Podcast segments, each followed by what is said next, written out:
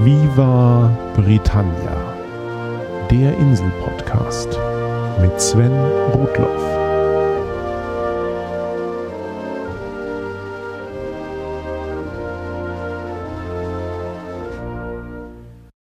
Herzlich willkommen zur Folge 74 von Viva Britannia, dem Podcast über Großbritannien und die Briten. Nur geht es dieses Mal gar nicht um Großbritannien und die Briten. Über den Folgen 25 und 50 möchte ich diese letzte Sendung des Jahres nutzen, um mal kurz zurückzublicken und mich bei all denen zu bedanken, die dieses Projekt hier möglich machen. 2015 war das dritte Jahr von Viva Britannia. Und für alle von euch, die nur den Podcast bei iTunes abonnieren, lief es offenbar fast wie gewohnt. 25 Folgen hatte ich wieder geplant und 24 sind es schlussendlich geworden. Darunter war ein neuer Vor-Ort-Reisebericht zu Manchester und für zwei Themen habe ich mir mit Alexander Trautrems und Lars Klavitter jeweils einen Experten in eine Sendung geholt. Auch zwei weitere Bits und Bobs hat es 2015 gegeben, mit Korrekturen und Ergänzungen zu früheren Folgen. Eine Neuerung, von der die reinen Podcasthörer aber auch etwas mitbekommen haben, ist die seit Januar neue Möglichkeit, für den Dienst Patreon jede neue Folge von Wir Britannia finanziell zu unterstützen. Die entsprechenden Patrone bekommen dafür verschiedene Dankerweisungen meinerseits. Beim Erreichen bestimmter Finanzierungsziele kommen aber alle Hörer in den Genuss von bestimmten Themenfolgen. Das war 2015 gleich zweimal der Fall und so gab es mit Folge 57 eine eigene Sendung zu Okkultem und zuletzt mit Folge 73 eine nur mit Antworten auf Hörerfragen. Ansonsten ist die durchschnittliche Länge der einzelnen Folgen auf dem Niveau des Vorjahres geblieben. Zwischen 20 und 30 Minuten waren die meisten Episoden lang. Wobei ich den britischen Unterhauswahlen gerade mal 18 Minuten gegönnt habe und James Bond und den britischen Geheimdiensten über 33 Minuten. Mein lieben Verleger Jens Bollm werden diese Sendungslängen sicher schon wieder zum Schwitzen bringen. Im Dezember ist im JB Verlag endlich auch das zweite Viva Britannia Buch erschienen. Mit allen überarbeiteten Podcast-Inhalten des Jahres 2014. Im Gegensatz zum Jahr 2013 sind die Podcast-Folgen schon seit einer ganzen Weile deutlich länger geworden und das zweite Buch damit fast um die Hälfte umfangreicher als das erste. Es ist dennoch zum gleichen Preis zu haben wie das Erstlingswerk.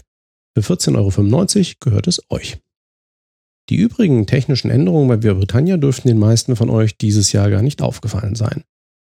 Nachdem sich YouTube im Mai aus nach wie vor ungeklärten Gründen entschlossen hatte, die erwähnte Manchester-Folge und dann gleich meinen ganzen Account zu sperren, bediene ich diesen Kanal nicht mehr mit Via Britannia. Zur gleichen Zeit habe ich meine Präsenz auf dem Netzwerkdienst app.net aufgegeben. Es gab einfach keinen erkennbaren Zusatznutzen zu Twitter und Facebook. Außerdem liegen die Podcast-Dateien von Viva Britannia seit Juli auf einem anderen Server. Beim geliebten Hoster Überspace war die zunehmende Downloadlast aufgefallen und hatte mir zu einem Umzug zu Podseed geraten. Das ist ein kostenloser Dienst von Podcastern für Podcaster, unter anderem initiiert von Tobi Bayer vom Einschlafen Podcast.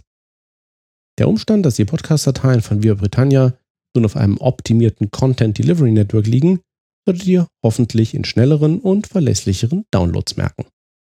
Also fast alles wie gehabt bei Viva Britannia? Ja, bei Viva Britannia an sich schon. Auch meine anderen Podcast-Projekte liefen 2015 weiter.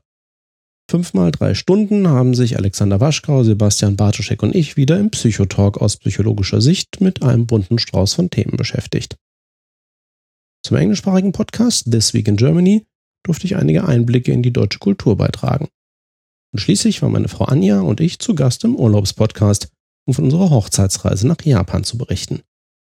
Ach ja, bei aller Konstanz hat sich bei mir privat einiges getan. Seit Januar arbeite ich in meinem eigentlichen Beruf offiziell nicht mehr in Hannover, sondern wieder in Essen.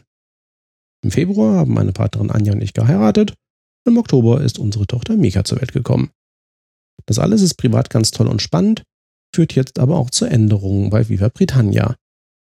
Schon während der ersten zwei Lebensmonate der besten Tochter der Welt kam der Erscheinungsrhythmus des Podcasts etwas durcheinander und in Summe musste eine der geplanten 25 Folgen unter den Tisch fallen. Was steht also 2016 an? Da ändert sich mein offizieller Arbeitsplatz schon wieder. Aber dann arbeite ich endlich mal wieder in Düsseldorf und damit in der Stadt, in der ich wohne. Der kürzere Arbeitsweg sollte uns privat einiges erleichtern, aber weniger stressig wird mein Broterwerb sicher trotzdem nicht. Um meinen Beruf und vor allem mein neues Familienleben zeitlich unter einen Hut bringen zu können, werde ich bei meinem Hobby Viva Britannia etwas zurückschrauben müssen. Das heißt konkret, dass ich nicht mehr etwa alle zwei Wochen eine neue Episode schaffen werde, sondern lieber gleich mit einer monatlichen Erscheinungsweise plane. Zwölf inhaltliche und eine Dankeschön-Folge sollen es 2016 werden. Und die Themen für 2016 und sogar 2017 stehen schon größtenteils fest. Außer dem gemächlicheren Erscheinungsrhythmus soll sich bei Britannia nicht wirklich etwas ändern. Die Folgen werden sicher in etwa so umfangreich bleiben, wie ihr es gewohnt seid, und die bunte Mischung an Themen zu Großbritannien und den Briten soll auch erhalten bleiben. Es gibt da einiges, was ich für einen ordentlichen Überblick einfach noch behandeln muss. Und über die Via Britannia Accounts bei Twitter und Facebook werde ich auch weiterhin laufend interessante Meldungen und Neuigkeiten über die Insel teilen, die mir so zufliegen.